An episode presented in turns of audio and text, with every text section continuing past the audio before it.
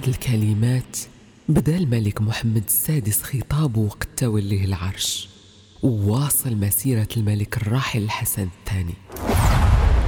المغرب اللي كنعرفوه اليوم ماشي ولد اللحظة ولكنه نتائج عمل دؤوب من قبل ملوكها وأبنائها البررة الملك محمد السادس هو ثمرة هذا النضال اللي استمر من مئات السنين ومثال يحتذى به في إقامة دولة الحق والقانون وصون حقوق الإنسان والسهر على أمن شعب المغرب الأبي بقلب مؤمن بقضاء الله وقدره. أنعي إلى الشعب المغربي الأبي وإلى الأمة العربية والإسلامية وإلى العالم أجمع. وفاة قائد عظيم ورجل من رجالات العالم الأعلام وملك من ملوك المغرب العظام صاحب الجلالة والمهابة المغفور له الحسن الثاني قدس الله روحه.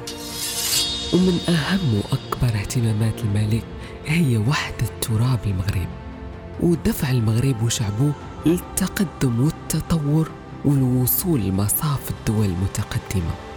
القصر الملكي في الرباط كان شاهد على ولادة الملك محمد السادس في 21 غشت سنة 1963 ونسبه الشريف اللي كيرجع للإمام الحسن بن علي بن أبي طالب عليهم السلام. تتلمذ وتربى الملك على القرآن الكريم وأحكام الإسلام. كان من صغره مداوم على تعليم القرآن في كتاب متواجد في القصر الملكي بالرباط. وكمل مراحل تعليمه الابتدائية والإعدادية والثانوية بتفوق ملحوظ. والتحق بعدها بكلية الحقوق بجامعة محمد الخامس في الرباط. وحصل على إجازة في موضوع الاتحاد العربي الإفريقي واستراتيجية المملكة في مجال العلاقات الدولية. وأيضا حصل على درجة امتياز في الدراسات العليا في مجال العلوم السياسية. ودرجة الدكتوراه في القانون العام. الملك محمد السادس من صغره كان والد الملك الراحل الحسن الثاني كيسلم مسؤوليات ومهام عديدة. وبعد ما أصبح شاب كان كيتسلم مهام صعبة ومهمة. في عام 1985 كان رئيس ومنسق في مكاتب الأركان العامة للجيش والقوات المسلحة. وترأس العديد من الوفود المغربية إلى دول العالم الشقيقة والصديقة. كل هذه الخبرات اللي اكتسبها الملك في عهد والده جعلته واسع المعرفة وكينظر بعمق الأمور حتى ظهرت هذه الخبرات في صورتها الكاملة بعد توليه العرش عام 1999 ميلادية. من اللحظة الأولى اهتم الملك محمد السادس بتطوير وإصلاح البلاد في كافة المجالات وشملات إصلاحاته؟ الحياة الاجتماعية والاقتصادية والدينية والحقوقية اللي كانت كلها كتجه للديمقراطية وبناء دولة القانون والحداثة. الملك الشاب تابع نظام سياسي أكثر حداثة واتبع سياسات اقتصادية كان لها الدور الأبرز في ارتفاع الناتج المحلي للبلاد. اللي وصل من 42 مليار دولار عام 1999 إلى 112 مليار دولار عام 2020 وانخفضت بهذا معدلات الفقر في المملكة المغربية على نحو كبير. وبعدها كانت الخطوة التالية.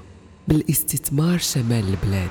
أكبر ميناء على البحر المتوسط في شمال إفريقيا. وهو ميناء طنجة. وما غابش على ذهن الملك قطاع النقل وقام بإطلاق القطار الأسرع في البلاد وفي إفريقيا وهو الأول من نوعه في شمال إفريقيا. وشهدت الصناعة المغربية تطور كبير اللي جذب رغبة المستثمر في الخارج. كل هذا بسواعد أبناء المغرب المهرة مثل شركة رونو الفرنسية. أما سياسيا الملك محمد السادس محبوب كثير في الأوساط السياسية الداخلية والخارجية. عمل الملك على توطيد العلاقات الأخوية مع الدول العربية ونجح ببناء علاقة مع الدول والقوى العظمى في العالم وأقام شراكات مع الولايات المتحدة الأمريكية.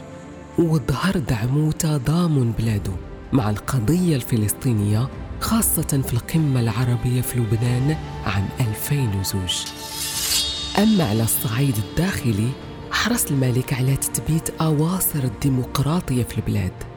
قام بإطلاق دستور ديمقراطي متميز عام 2001 وقام بتحسين البنى التحتية في المطارات والموانئ. وكان لقطاع الكهرباء الإنجاز الأهم. تم إنشاء محطة نور لتوليد الطاقة الكهربائية وهي محطة من أكبر المحطات في العالم. واللي كتعتمد على الطاقة الشمسية. وما غابش عن ذهن جلالته الجانب الديني خصوصا بعد ما بدأ كيظهر بوادر التطرف بعض الدول القريبة خاصة بعد أحداث الربيع العربي واستطاع يرسخ مفهوم التسامح والاعتدال في البلاد. وطور برامج التنمية المستدامة اللي دفعت بالشعب المغربي للاندماج في مشاريع اقتصادية عادت بالخير على البلاد واللي ما زالت مستمرة إلى يومنا هذا. وطور برامج التعليم ومناهج في المدارس والجامعات في البلاد.